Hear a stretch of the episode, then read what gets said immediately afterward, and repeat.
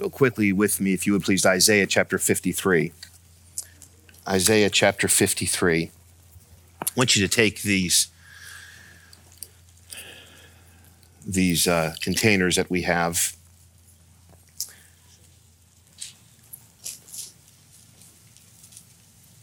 We're in a series, our end time series, and um, you know there would be no second coming of the Lord if there was no first coming of the Lord. And, and I don't say that to be silly or in any way, I, I mean that. There'd be no eternity without Jesus coming and dying for us. There'd be, there'd be no payment for our sin. There'd be no remission of our sin without the shedding of blood. There's no remission of sin. What reconciles us as sinners back to a holy God is Jesus Christ and what he did on the cross. In Isaiah chapter 53, Isaiah writes this Who hath believed our report? And to whom is the arm of the Lord revealed?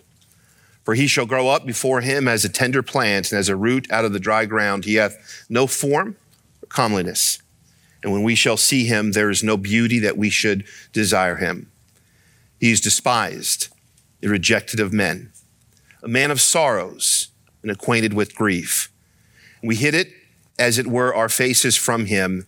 He was despised, and we esteemed him not. Surely he hath borne our griefs and carried our sorrows. Yet we did esteem him stricken, smitten of God, afflicted. But he was wounded for our transgressions, he was bruised for our iniquities. The chastisement of our peace was upon him, and with his stripes, we're healed. And all God's people said, What? Amen to that. All we like sheep have gone astray. We have turned everyone to his own way.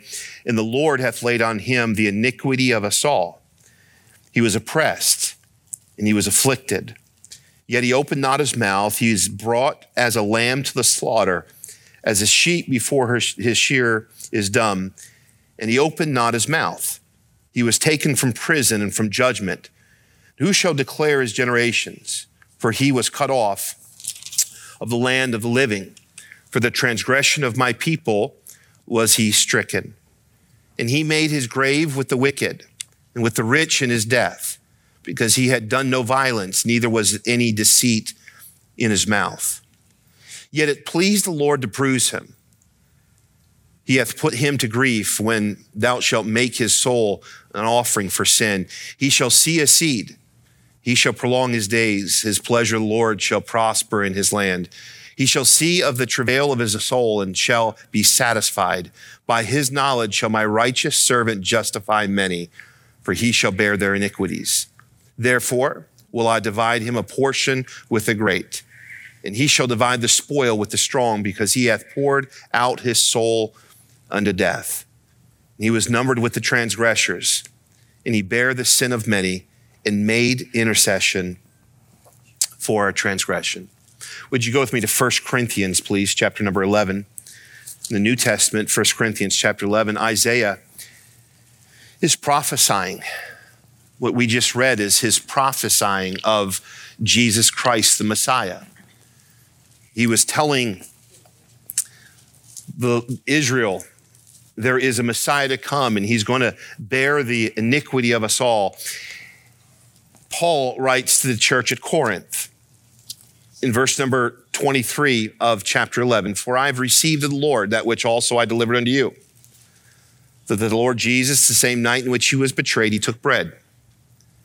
And when he had given thanks, he brake it and said, Take, eat, this is my body, which is broken for you. This do in remembrance of me.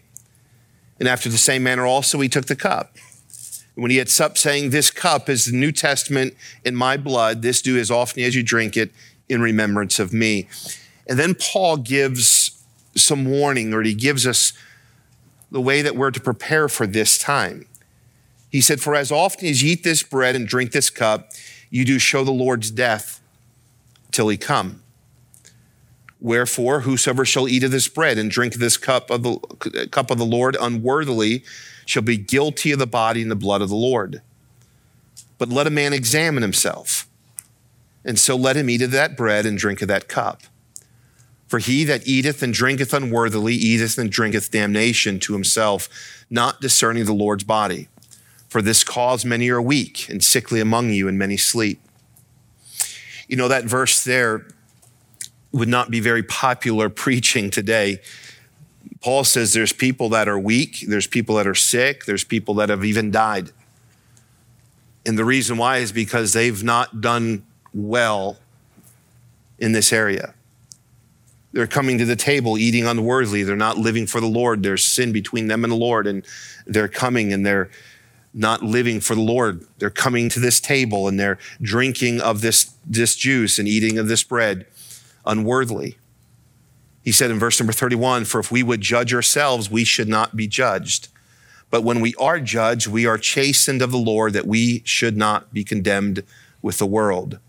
Wherefore, my brethren, when you come together to eat, tarry one for another. Tarry one for another. And if any man hunger, let him eat at home, that ye come not together unto condemnation. And the rest will I set in order when I come. Before Jesus was taken and crucified, he sat with his disciples. Remember, he washed the feet of his disciples. And he sat with his disciples and he said this He took the cup, he took the, the bread, and said, Take, eat. This is my body, which is broken for you. Take, drink. This is my blood that was spilled for you, that was shed for you. And then there was a commandment that was given here through the Apostle Paul to the church at Corinth to do this in remembrance of what Jesus Christ did. At no place at all during this time does this juice turn into anything other than juice. Does this cracker turn in, into anything other than cracker? This is juice and it's cracker from the time it was put into this cup to the time that it'll be placed in our mouth. We are, do not believe that we are consuming the blood of Jesus or the body of Jesus. What we're simply doing is recognizing what Jesus Christ has already done, remembering what he's already done remembering what he did on the cross. He shed his blood. Jesus does not have to continually die. We don't have to continually be saved. Jesus died once. And all those that by faith trust, believe what he did upon the cross, the Bible says they're saved. This does not save a person. Baptism does not save a person. It's just simply acknowledging when someone is baptized, it's acknowledging to the world that I believe I'm a follower of Jesus Christ. I believe in the death, the burial, and the resurrection of Jesus Christ. This body represents the death, the burial, and the resurrection of Jesus Christ. And so, church, the command that Paul gave to the church is that we come to this right before the Lord. Right before the Lord. There's nothing between us and the Lord. He says to check your heart. Let a man examine himself in verse number 28, and then let him eat of that bread and drink of that cup.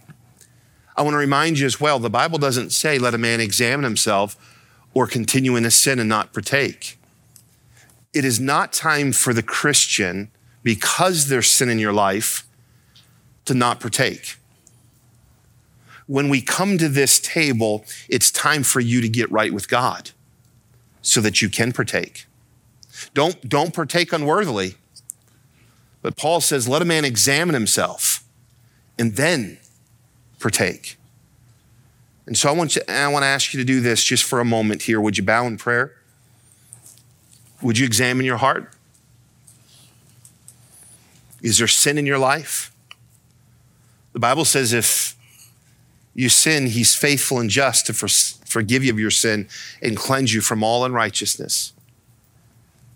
Is there strongholds that you're holding on to? As we think about what Jesus Christ did upon the cross, why would we hold on to sin? Why would we live in sin? The Apostle Paul says, Shall we continue in sin? God forbid. Think about what Jesus did. His body was beaten, it was bruised, it was placed upon that cross. The nails pierced his hands and his feet, plucked his beard out. They placed the crown of thorns upon his head, and as his blood was spilled, Paul said, This do in remembrance Father in heaven, I pray as we search our hearts.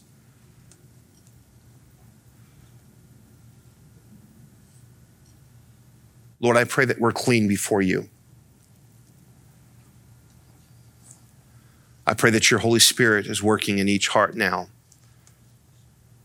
And I pray that there would be no one here in this room that would harden their heart. No one in this room that would choose sin. That we'd take every opportunity we can to experience your grace, your forgiveness, your mercy. And Lord, maybe there's someone here today, they just can't seem to get victory. I pray today that you would give them victory. I pray that you'd encourage them. Lord, maybe there's someone here today with guilt. I pray today that you'd forgive them of that guilt. Lord, if there's someone that's bitter, angry, jealous, Lord, I pray you reveal those thoughts and that heart and that root that has maybe even established in many of our hearts. And Lord, as we come to this table, in light of what you did for us, you died for all of that. And we don't have to carry any of it. We don't have to live in any of that. And so, Lord, today we, we are so thankful for what you did upon the cross. We're so thankful that you were obedient to the Father and you willingly went as a lamb to slaughter. You willingly shed your blood so that we could be redeemed. So, Lord, with great gratitude today, in a grateful heart, we thank you for being our Lord. We thank you for being our Savior. We thank you for being obedient to your Heavenly Father.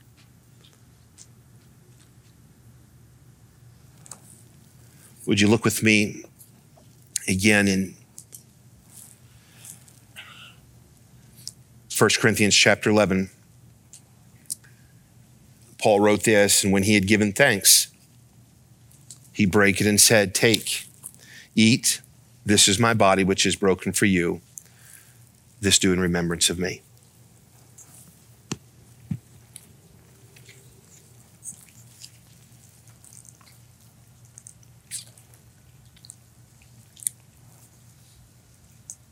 Paul writes, and after the same manner also he took the cup.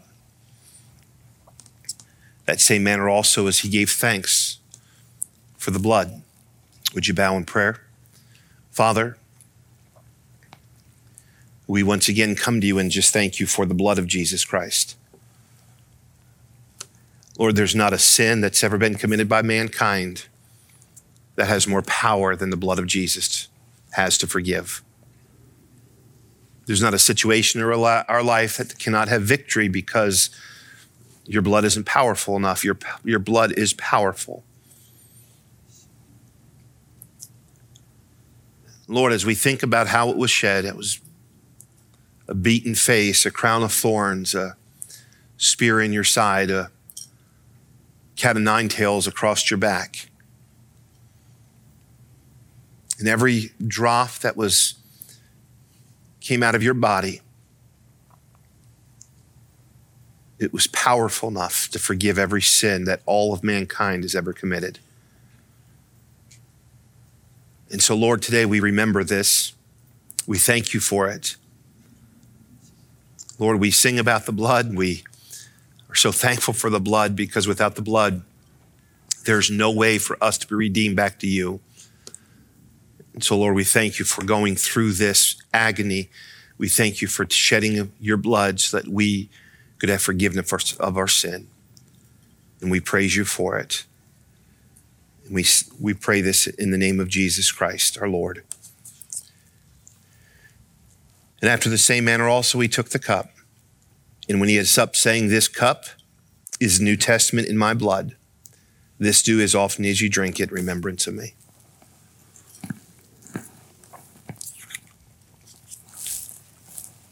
For as often as ye eat this bread and drink this cup, you do show the Lord's death until he come. Father, again, thank you. Thank you for Jesus. Lord, as we look into your word now and we study this coming of the Lord, so you come again. Lord, give us insight. I pray that your spirit would guide us. I pray you'd bring understanding to us. And uh, Lord, may we not just know your word, may we apply it and do something in our lives with it. We pray in Jesus' name. Amen.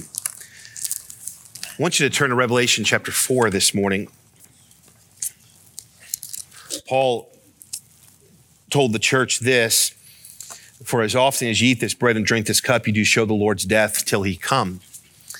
Paul is prophesying, telling, foretelling, teaching a doctrine of the second coming of the Lord Jesus Christ there as we partake in the Lord's table or communion. Paul says he's coming again. We do this till he comes again.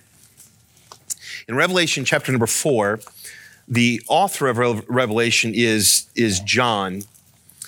John is, is writing of the things that are going to come in Revelation chapter 4 and on through the rest of this book. And each week, I am reminded, I was reminded even this past week, uh, and I want to take my time with this series, and I don't want to assume anything. There may be some of you that have been in church your entire life, and you might say, Well, I understand that. Why is he why is he uh, giving so much detail or why is he talking about this? Uh, we could skip that and I want to get on to something else. I want you to understand not everybody may be in this room today, not everyone that'll be hearing this message on television or any other way they'll hear this. Not everyone maybe has grown up in church and has a clear understanding. So as we get into some of these things, it can be very confusing when you get into Revelation chapter number four, you could get lost. All right, what does all this mean? Last week, we talk about the, the horses. I had someone uh, contact me this past week and said, Wow, Pastor, I thought when I read that before, I thought the one riding on the white horse was Jesus. And, and you, why would you think that? Well, because it's a white horse, it's got to be Jesus. And, and as we're studying through this, I want us to understand. And so we'll go through this very slowly. Last, the first two weeks of this series, I just simply wanted to give a biblical foundation that Jesus is coming again. If we don't believe that, then everything else that we'll study, it's not going to make any sense to us. Jesus is coming again. And we're going to look at that here today, but we're building this week by week. We're going to build upon this. So the first two weeks, I just wanted to give a, a scriptural foundation of the fact that he's coming again. Last week, we looked at the judgment that was to come or the tribulation. And I did it on purpose. I, I touched on the judgment and now I'm going to take a step back and we're going to this week talk about the rapture of the church. Now, I, um, I, I did this on purpose because I wanted you to understand there was going to be the tribulation. Now we're going to come back, take a step back, and then we're going to study into the tribulation. But I wanted you to see that there was going to be a tribulation that was going to come. Uh, uh, God's wrath is going to be poured out upon this world. And we looked at those, those four horsemen uh, that brought judgment upon this world last week. Toward the end of the message last week, I talked about and showed you this would be the rapture of the church that and we'll touch on this again today that um, w- where is the rapture? When does it take place? What is the rapture of the church? There are many many that have attended church their entire life that have never even heard of the second coming of the lord or the rapture of the church or the tribulation or the millennial reign of christ and so we want to just thoroughly talk about each of these and today I want to talk to you specifically of the rapture of the church. Jesus is going to come for his own. And I want us to keep our eyes on the events that are happening around the world. And when you see the events that are happening in the Middle East, like they're unfolding today, I get excited when I see those things. When we start to see those things unfold, all the events of the world start to unfold where prophecy is becoming fulfilled. And I would say to this church, we need to make sure that we're ready, but we're not fearful. The church does not need to live in fear as the coming of the Lord draws closer and closer. We just simply need to be ready for when he comes. When Jesus comes again, we are going to be taken out or raptured, caught up out of this earth. Go with me to Revelation chapter number four. John writes this After this, I looked. And then what after what? The, the John is writing in chapters number two and three, he's writing of the church or writing of the church age. He's mentioning all the churches here in Revelation 2 and chapter 3. That's the church age. That's the age that we're living in today. We call it the church age. Chapter number four is now John is going to start to look now into the future. After this, I looked and behold, a door was opened in heaven. And the first voice which I heard was as it were of a trumpet talking with me, a trumpet sounding, talking with me, which said, Come up hither, and I will show thee things which must be hereafter, or things that are going to come. And immediately I was in the Spirit, and behold, the throne was set in heaven, and one sat on the throne. And he that sat uh, was to look upon like a jasper and a sardine or a sardine stone. And there was a rainbow round about the throne in sight like unto an emerald. And round about the throne were four and twenty seats. And upon the seats I saw four and twenty elders sitting clothed in white remnant. And they had on their heads crowns of gold.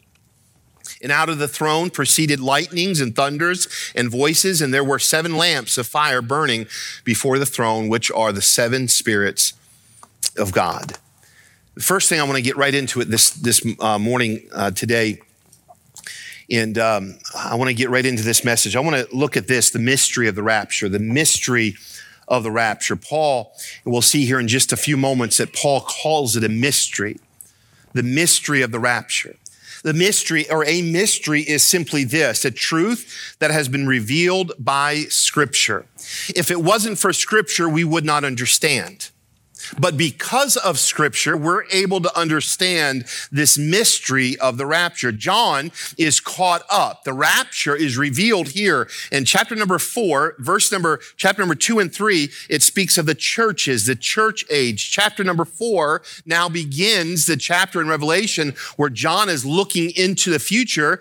And we see here a picture of the rapture. The Bible says that immediately John is caught up in First Thessalonians chapter number four, if you'll turn there with me, First Thessalonians. And, and I say to you this week, as I have every week, we're going to be in a lot of scripture.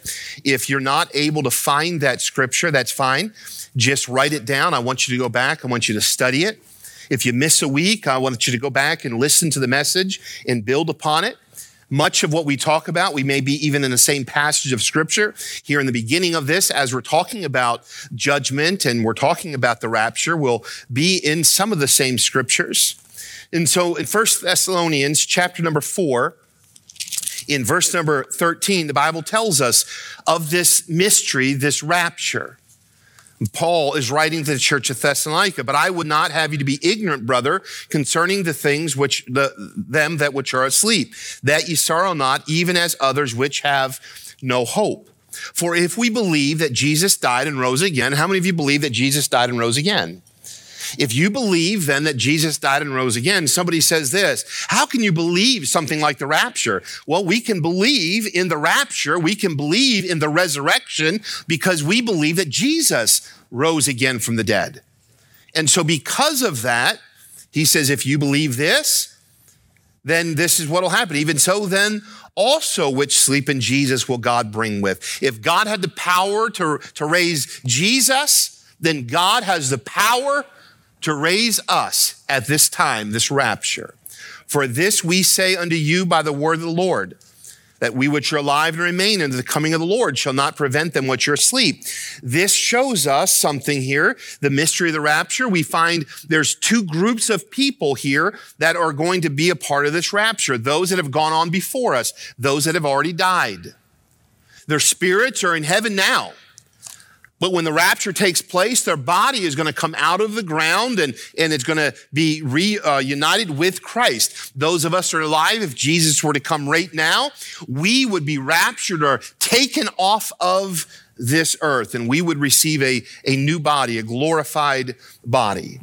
And Paul goes on to write this, for this we say unto you by the word of the Lord, that we which are alive and shall remain unto the coming of the Lord shall not prevent them which are asleep. For the Lord himself shall descend from heaven with a shout, with the voice of an archangel, with the trump of God, and the dead in Christ shall rise first. And we which are alive and remain shall be caught up together with them in the clouds to meet the Lord in the air, and so shall we ever be with the Lord. Wherefore, comfort one another. Revelation chapter number four, verse number one is John is witnessing this event of the rapture taking place. He's witnessing this event. He's caught up into the heaven and immediately he's in the spirit and he begins to see the things that we're going to see in heaven. In verse number 16, the promise of the rapture is given in 1 Thessalonians chapter 4. And from the corners of the earth, the dead are going to rise and we are going to be caught up with them. Look with me in 1 Corinthians. Mark this scripture down. If you're able to find 1 Corinthians, go there with me. 1 Corinthians chapter number 51, 15, 1 Corinthians 15, chapter number 51. Paul is also giving us and he uses this word mystery. 1 Corinthians 15, verse number 51. Paul writes this, behold, I show you a mystery, or I'm going to reveal to you a mystery. You would not understand this mystery on your own. It takes revelation from the Bible to unfold this mystery, to show us, reveal us this mystery. Paul says, behold, I show you a mystery. We shall not all sleep but we shall all be changed. He says, not everyone is going to die, but everybody is going to be changed in a moment, in a twinkling of an eye, at the last trump. For the trumpet shall sound and the dead shall be raised incorruptible and we shall be changed. Here, Paul is speaking of the rapture. He's speaking here to the church at Corinth, the same as he's telling the church at Thessalonica. This is what John in chapter four of Revelation is seeing. He's seeing the dead in Christ are going to rise, and then those are going to be caught up. We're going to be changed. We are going to receive an incorruptible, a, a, a body that cannot, cannot ever see death this mystery is revealed. Paul is sharing of this mystery. In chapters two and chapters three, as I just said, is the church age of Revelation. As we study chapter two and three, I have not particularly studied those two chapters in the study today, but that is the study of the church age. That is what we are in right now as we look, as John is penning down the future, as he's penning down what he sees as he sees uh, Revelation chapter 2 and 3, he sees us, the church age. As he sees Revelation uh, chapter 4, he speaks of what is to come beginning in that. And so we see the, mo- uh, I'm sorry, we see first of all the mystery of the rapture. Secondly, I want you to write this down in your notes, is John reveals for us the multitude of the rapture or who's involved in the rapture. Look with me in Revelation chapter number four again. Revelation chapter four, verse number four, and round about the throne were four and twenty seats. And upon the seats I saw four and twenty elders sitting, clothed in white raiment, and they had on their heads crowns of gold. Now, who are these? When we start to study things like, well, 24, does that mean only 24 people are in heaven? What does this mean? And this is where you have to be very careful as you're starting to study end times prophecy and you're studying line upon line, precept upon precept. You're taking things through the Bible itself to explain what these things are. The multitude of the rapture, the people who are there, these are the dead in Christ. These are those that have been transformed. When, when John is looking here and seeing these 20 and four elders sitting here, these are not angels. Some will say, well, what he sees here are 24 elders. These are angels. No, these are not angels. I want you to see this. We use scripture to prove this in Revelation chapter 5, verse number 11. Look with me there, just on the other side of the page. And I beheld, and I heard the voice of many angels round about the throne and the beast and the elders. And so this tells us that these aren't angels.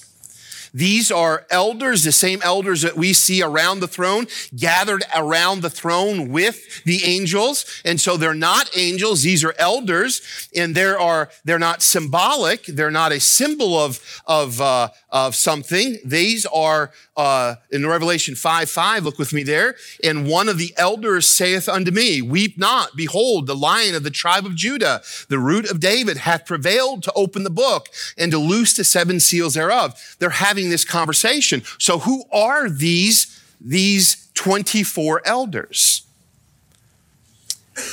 If you were to study through, you would find that many Bible theologians believe this, that these 24 elders are the 12 tribes, a representation of the 12 tribes of, of uh, Israel and the 12 apostles representing this. Before Christ, those that are, are in heaven because they looked to the Messiah, they trusted in the Messiah, uh, that God was going to send a Messiah. They, they followed after God. So those that you could say in the Old Testament, those before the cross, and those 12 that would represent after the cross, the church age, us, those that have trusted Christ as their Savior.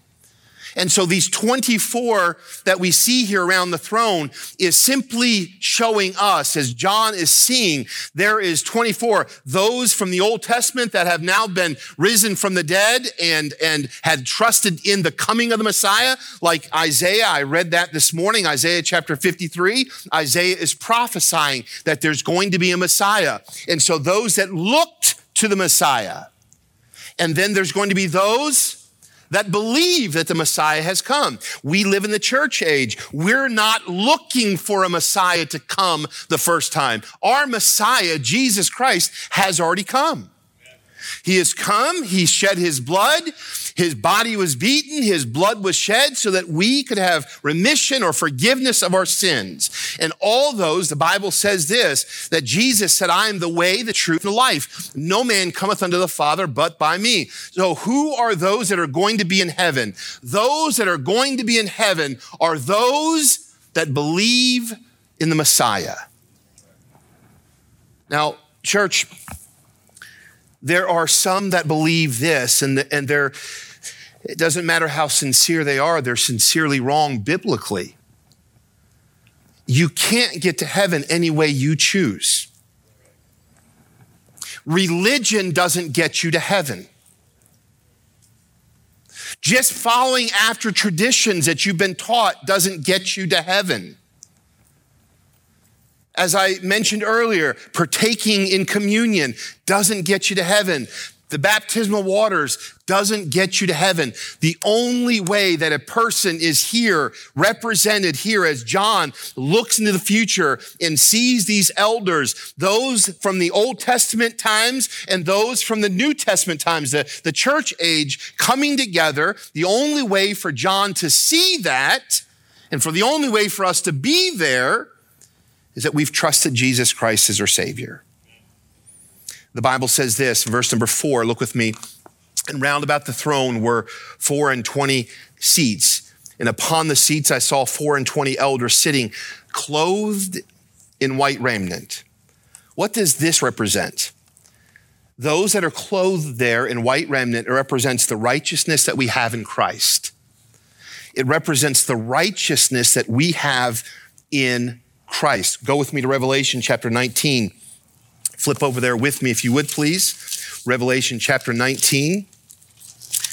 And look with me in verse number 8 of Revelation 19. And to her was granted that she should be arrayed in fine linen, clean and white. And look what it says For the fine linen is the righteousness of the saints. It's the righteousness because of Christ. The righteousness that we have is not in anything that we've done. It's not in good works. It's not in religion. The righteousness that we have is only righteousness we have in Christ Jesus because of what he has done, because of who he is. And so Revelation 19:8 reveals to us who is this? What is this white clothing that we're in, this white raiment that we're in? It's the righteousness that we have in Christ. Verse number four also says this, that we have crowns upon our head. They that had their heads crowns of gold. We're going to see this in the next couple weeks. Those that have crowns upon their heads. Where do we get crowns upon our heads? At the judgment seat of Christ. And so what, what we find is this, the church age, chapter two and three, John then writes of the rapture of the church, uh, Revelation chapter number four. He sees those that are gathered around the throne. They're clothed in white because of the righteousness of Christ. We're able to be there. We're clothed in white that represents the righteousness of Christ. And there's, there's crowns upon our heads. How do we get crowns? We will get crowns at the judgment seat of Christ. When we stand before Christ. That's what's called the judgment seat of Christ. Once we are raptured out of this earth, there's going to be a time where we are going to stand before Christ and give an account. Now, that is a whole separate message.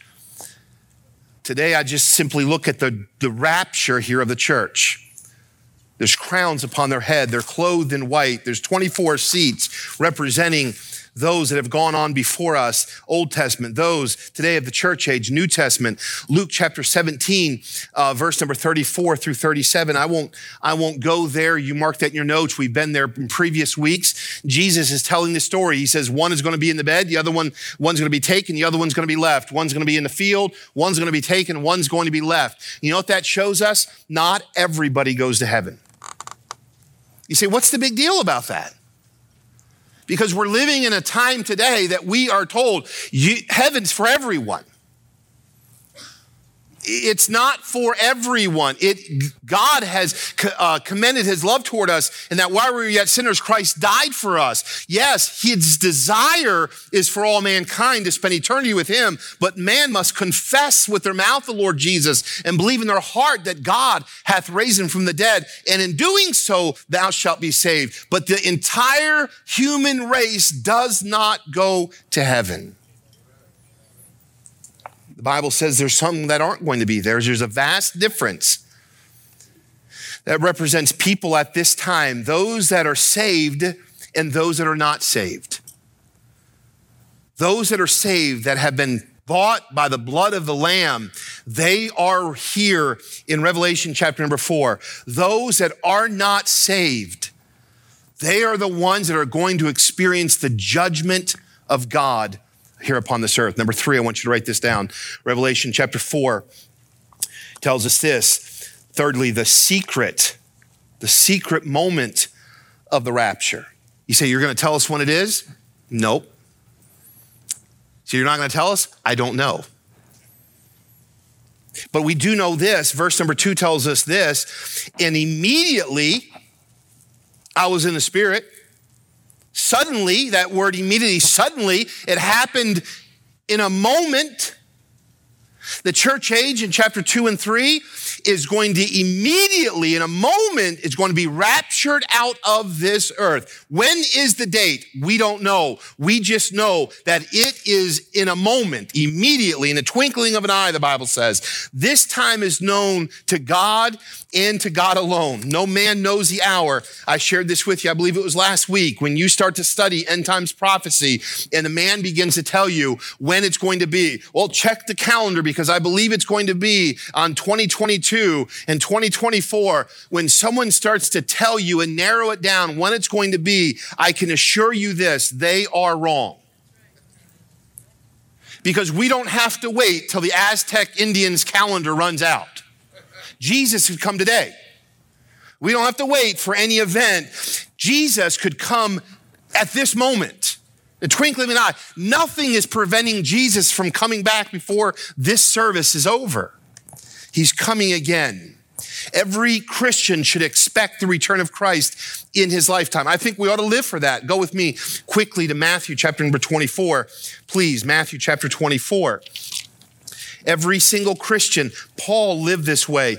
Every single Christian ought to be living like Jesus is coming. I've heard preachers say this. Paul believed it and Paul was wrong. No, I think Paul was giving us an example. We ought to be living like Jesus is coming back today. We ought to anticipate his return.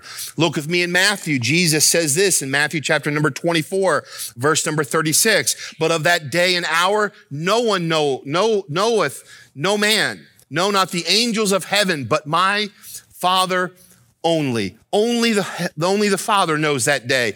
Roman, uh, Matthew chapter 24, look with me in verse number 38. For as in the days that were uh, before the flood, they were eating and drinking, marrying, giving in marriage until the day that Noah entered in the ark. You say, what does that mean? It means this. They were not aware that judgment was coming. They were just living like normal. They were eating, marrying, marrying Jacob. They were marrying and making merry and like Jesus wasn't coming, just live our lives for ourselves. And in a moment when they were not prepared, they were unaware, there was nothing abnormal that was going on. I, I, I, remind you that in the days of Noah, he was building an ark, but it hadn't rained yet. Matter of fact, when that door was shut and they were safe in the ark, that's when the judgment began to be poured out. And it shocked them all, it surprised them all. If it would have been poured out and about halfway through, God would have then shut the ark, people would have been jumping on that ark into that ark. But no, that judgment came once that door was shut. They were living their lives. There was nothing in their mind abnormal. And oh, listen to me, world, the world that we're living in is living their lives like nothing is going to happen. But I want you to know at any given moment, Jesus can come. Verse number 42 of the same chapter, this is what Jesus says Watch therefore. He gives a command watch. For you know not what hour your Lord doth come. Watch, be waiting. Don't, those that believe that Jesus is coming again, those that believe in the rapture of the church, should not just simply let it come. No, we're watching for it. We're anticipating it. We're working for that day. It's changing our life. Matthew 24, 40, 24, 44.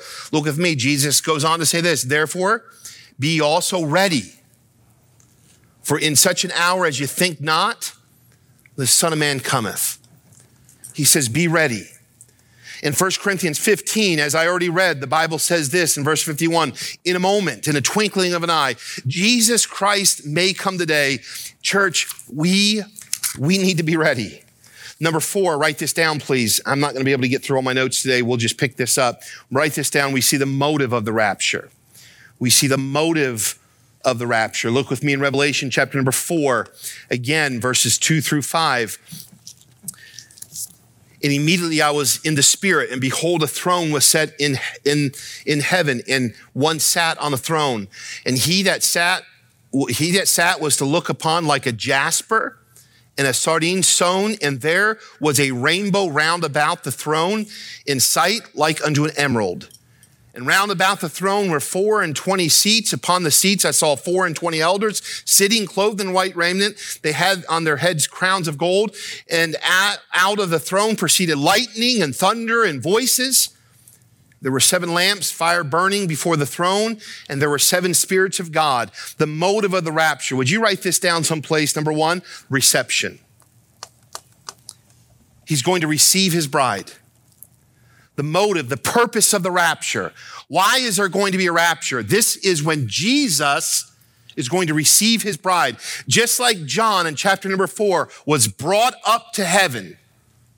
He's looking out, he's seeing this time of the rapture that Paul is, is speaking of. He looks out, he's seeing this, and he sees a great reception.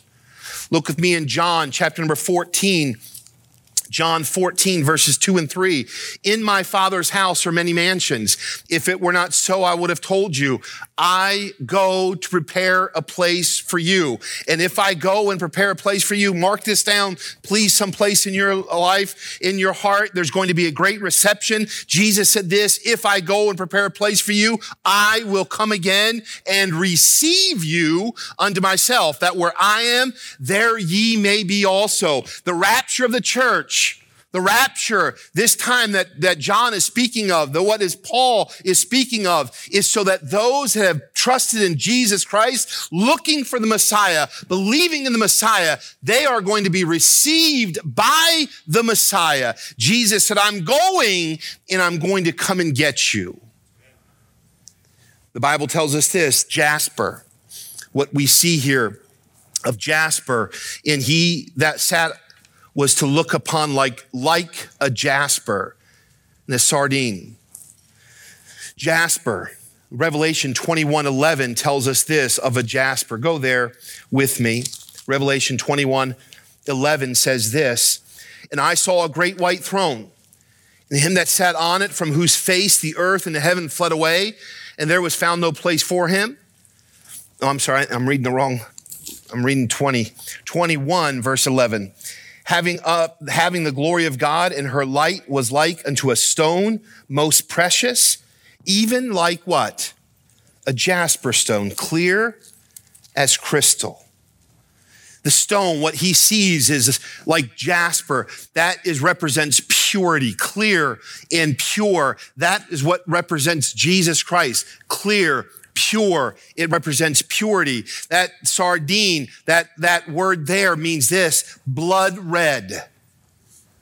We're going to see Jesus when we see him face to face. When we finally behold him, we're going to see him as pure as jasper. We're also going to understand this. It's because of the blood sacrifice, just like today, when we take that juice, it represents the blood of Jesus Christ. It's because of the blood we're going to be there in heaven. Because of the blood, Jesus is represented by these two stones. He's going to come. The, the purpose of the motive of the rapture is reception. Number two, I'll write this down, please. The motive of the rapture is for rescue. You know, in there we see this rainbow. Verse number three tells us, and there was a rainbow round about the throne, in sight like unto an emerald. This rainbow what is this rainbow? We remember the first time that we saw a rainbow was what? After the flood. And there was a covenant that God made that he would never destroy the earth again by flood. We see this rainbow, a covenant of God with his people. The church is going to be taken out before the storms of this great tribulation.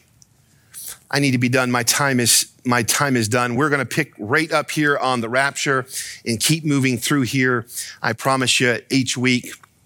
Stay studying, get in Revelation chapter four, and we'll continue this study here. Would you bow in prayer with me this morning? Would you bow in prayer? I'm going to ask Jeff if he'll come and close us in prayer this morning. Church, I want us to understand this. As we study the rapture, as we study the end times, it's not just for knowledge. We should be learning of his coming. We should be living for his coming. We should be looking for his coming. And we also should be longing for his coming. As we study through the end times, it should cause us, it should motivate us to be looking for Christ, looking for his return. That should then in turn cause us to live for him, to live that he's coming again. We're not going to be caught off guard. We're going to be caught living for Christ, looking for this blessed hope, this glorious appearing. And if you're here today and you have never trusted Jesus Christ as your Savior, as I mentioned from the beginning of this service today, our hope, our prayer is that you would trust Christ,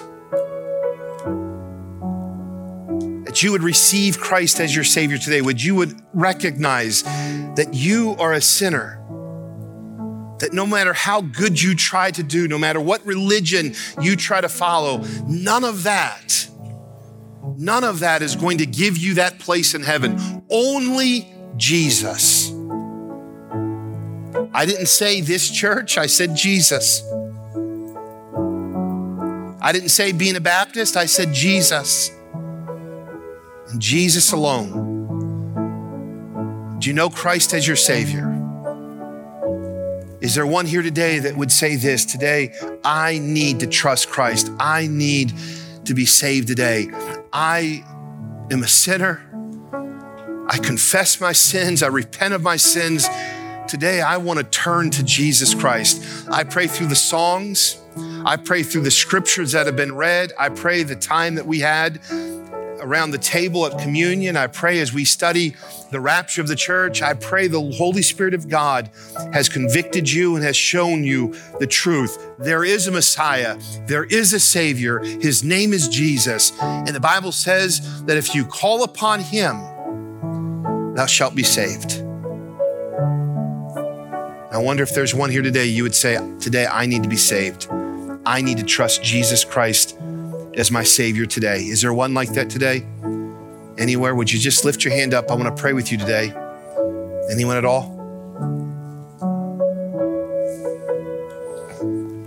Then, church, let's live for Him. I believe there's some to join this morning. I'm going to ask that you quickly come.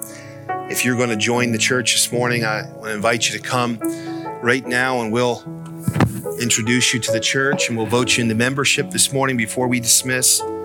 And as they're coming this morning, I want to just simply ask our church, would you stand with me? Your heads are bowed and your eyes closed. Church, I want to remind you that we need to be learning of his coming. We need to be living for his coming. We need to be looking for his coming and we need to be longing for his coming. If there's any area in your life that you're not looking, longing, living for Christ, settle it today because at any moment, twinkling of an eye, we're immediately going to be brought out of this earth. We're going to be at the judgment seat of Christ. Lord, I pray that you would please do a work, Lord, by your Spirit's help that we could not do today in our own power. Give us peace. Give us joy. May we long for the coming of the Lord. We ask you this in Jesus' name.